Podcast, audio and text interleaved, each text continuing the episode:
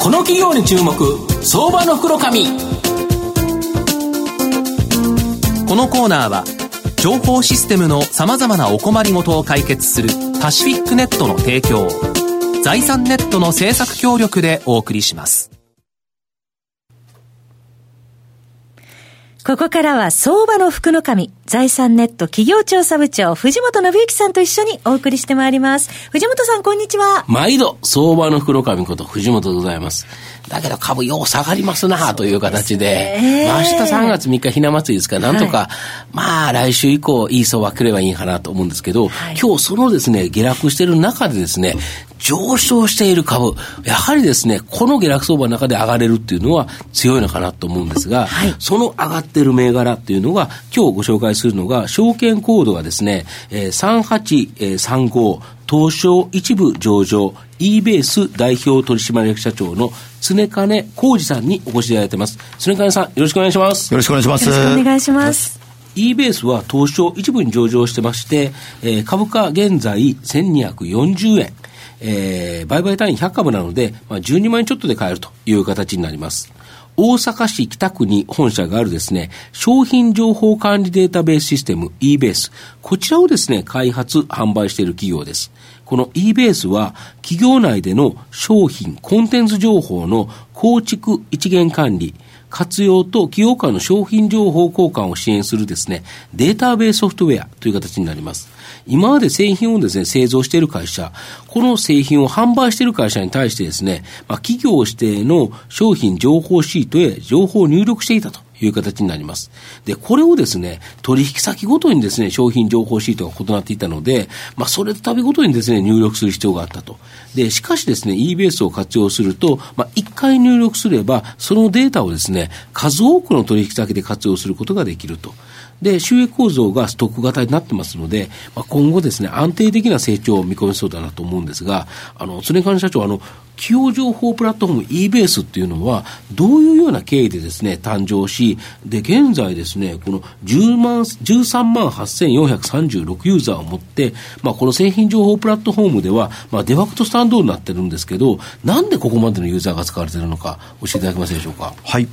あの、私、元突破印刷でして、突破印刷時代にカタログを作ってるのを横で見てました。はい、その時に、商品カタログええ、同じように商品情報、仕入れ先さんからいっぱい何千種類のものを集めてきて、それをカタログ制作をしてるわけですけども、その中には去年のデータも入ってるんですね。はいはいはい、そういうものは去年のデータそのまま管理しておけばいいし、はい、それからメーカーさんから商品情報をもらうときに、うん、メーカーさんにあるデータをデータでもらえれば、うん、まあ、構成なんかも簡単だろうということで、うん、まあ、その時に商品データベースという機能と、それからそれをデータ収集する機能というものを思いついたわけです。で、その中の機能として、収集っていうものを作ったがために、はい、えっ、ー、と、1企業が採用されると、仕入れ先に一気に、えー、我々の e ベースが、無償の e ベースがばらまかれて、そこで収集始めるということで、うん、まあ、一気に普及したんじゃないかなと思います。なるほど。これは、その会社さんが一つ e ベースを採用すると、それで、それの形で入れてくれっていう形でばらまくということですね。そうですね。今でいうフリーミアムモデルっていうやつですね。はいはいはい。なので、一、うん、えっ、ー、と、約14万ユーザーなんですけども、はい、実は優勝ユーザーは4%なんです。あそうなんでしかも高額の、まあ、100万以上とかになると0.5%なんです、うん、あ99%、まあ、96%が無償のソフトなので、はい、我々はそれをバージョンアップしてメンテナンスすると、はい、で、まあ、業界の商品情報交換の、うん、まあ、全体最適化分かるっていう概念も、うんまあ、支持された要因じゃないかなと思います。なるほど、そうやって過半が無料のです、ね、この e ベースのマネタイズ方法、いわゆるです、ね、収益構造、どうやってその儲けるんですか、そのこ高額なところからですか？そうですね、0.5%のユーザー様に、うん、まあ、高額なソフトを買っていただいてるんですけども、はい、その、えー、っと、まあ、例えばですよ、うん、14万ユーザーのところに、うん、えー、月1000円、うん、えー、まあ、まあ、月1000円の負担をしてもらうと、年間約17億円の売り上げになります。でもそれでは、えー、一気の普及にならないので、業界全体最低化も遅れるというところで、まあ、0.5%のユーザー、まあ、メリットのあるお客さんだけから、まあ、いくらですけども買ってくれますかっていうことで、えー、そのまあ社会貢献を前面に出したところで普及して、普及すれば自然とこう、マネタイズされるというふうな、あ考え方が成功した理由じゃないかなと思います。これはあれですか、じゃあ、実際出してるのは大手流通とかそういう形になるそうですね、大手流通め流通さん、それから大手メーカーさんです。うん。うん、あなるほど、いわゆる超大手の流通、超大手のメーカーが多くのデータベースを使うから、その分だけコストをいただいてると。いうことですそうです。それが一品、二品、製品をそこに収めてるような会社から取ってたら、そんなものがあのデファクトになるわけがないと、そうです。そこには無料でやるけど、いっぱい使うところからはいっぱいもらうから、ね、まあ、十分これが収益化できてると。受益者負担ですね。受益者負担。はい。なるほど。で、あと今後ですね、この e ベースで登録されたさまざまな商品を情報提供するですね、まあ、あの、業界別商品データベースプールサービス。これがですね、新たな収益源になるそうなんですけど、具体的にはですね、どうやって活用されるんですかね？なんか具体的なちょっと活用法を教えていただきたいんですけど。えー、少なくとも今現在が、うん、あメーカーから小売りっていうところで、1対1でデータを送ってるのを、はい、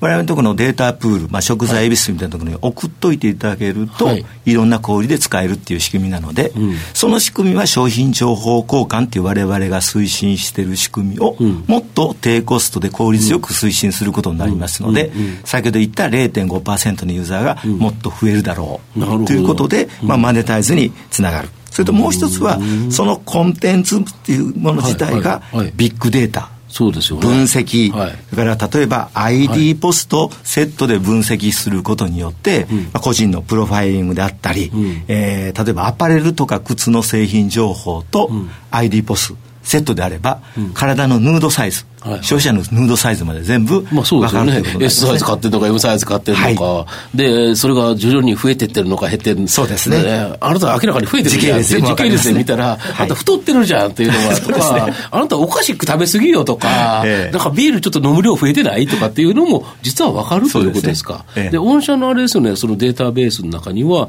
いわゆるその原産国であったり、はい、その中が何でできてるか、アレルゲン、アレルギーとか、あとあれですよね、インバウンド需要でも使えるるんですよね。そうですね。えーと、商品データベースはデータベース化されて、うん、辞書化されていますので、うん、辞書を翻訳しただけで、うん、まあ、比較的簡単に、うん、多言語翻訳というのができるようになります、ね、要は海外の人で本当食べちゃいけない。例えば牛肉を食べてはいけない人が、はい、これ牛肉が入ってるえ成分が入ってるのかどうかとかあとあれですね宗教的にハラルとかっていう問題で OK なのかどうなのかっていう豚肉由来が入ってるか入ってないかですね。それが日本語でよく見りゃ書いてるのかもしれないけど、ええ、これは分からないですもんね海外の人が、ね、とするとそこの商品コードか何かをスマホで見ると例えば御社のデータベースにつながればそれがその人の言葉で変わるということですか？そうですね。豚肉由来が入ってないお菓子とか、うん、はい、豚肉由来が入ってない冷凍食品。はい。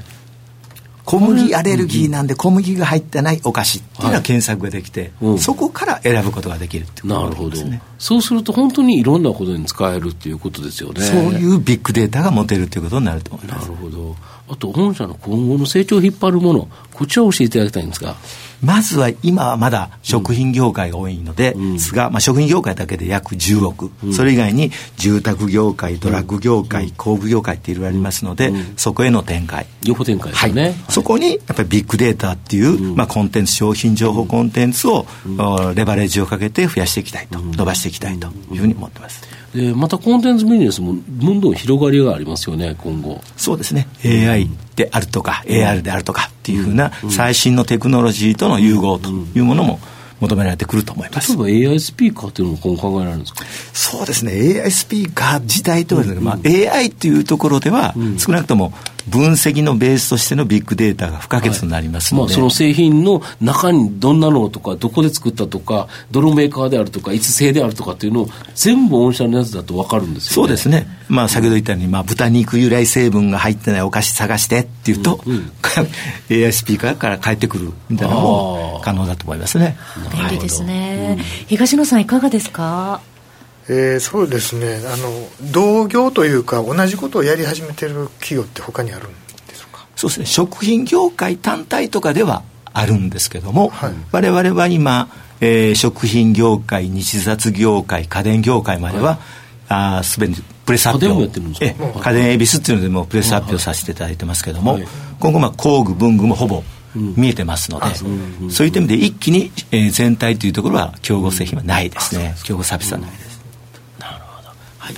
まあ、最後まとめさせていただきますと、e ベースは企業の製品の情報データベースプラットフォームとして、まあ、圧倒的なですね、地位を得ており、まあ、今後もですね、安定的な成長が見込めると思います。また、この製品データベースのプラットフォームを持つことによって、まあ、先ほどおっしゃられたような AI スピーカーとか、あの AR ですね、拡張現実、様々なですね、利用法が考えられ、まあ、製品のビッグデータを制するですね、e ベースは、まあ、非常に重要な役割、これをですね、演じることが可能になっています。で、既存ビジネスで安定的な成長が期待でき、また製品ビッグデータ活用、これですね、急速に成長する新規ビジネス、これが期待できる、まあ、成長企業じゃないかなと思います。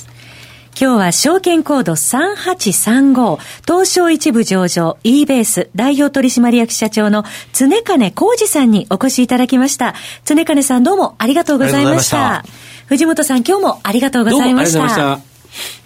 IT の効果的な活用は企業の生命線。証券コード3021東証2部上場パシフィックネットは IT 機器の導入、運用、保守、セキュリティ、そして処分に至るまで情報システムの様々なお困りごとをワンストップで解決し、企業の IT 戦略を支援する信頼のパートナーです。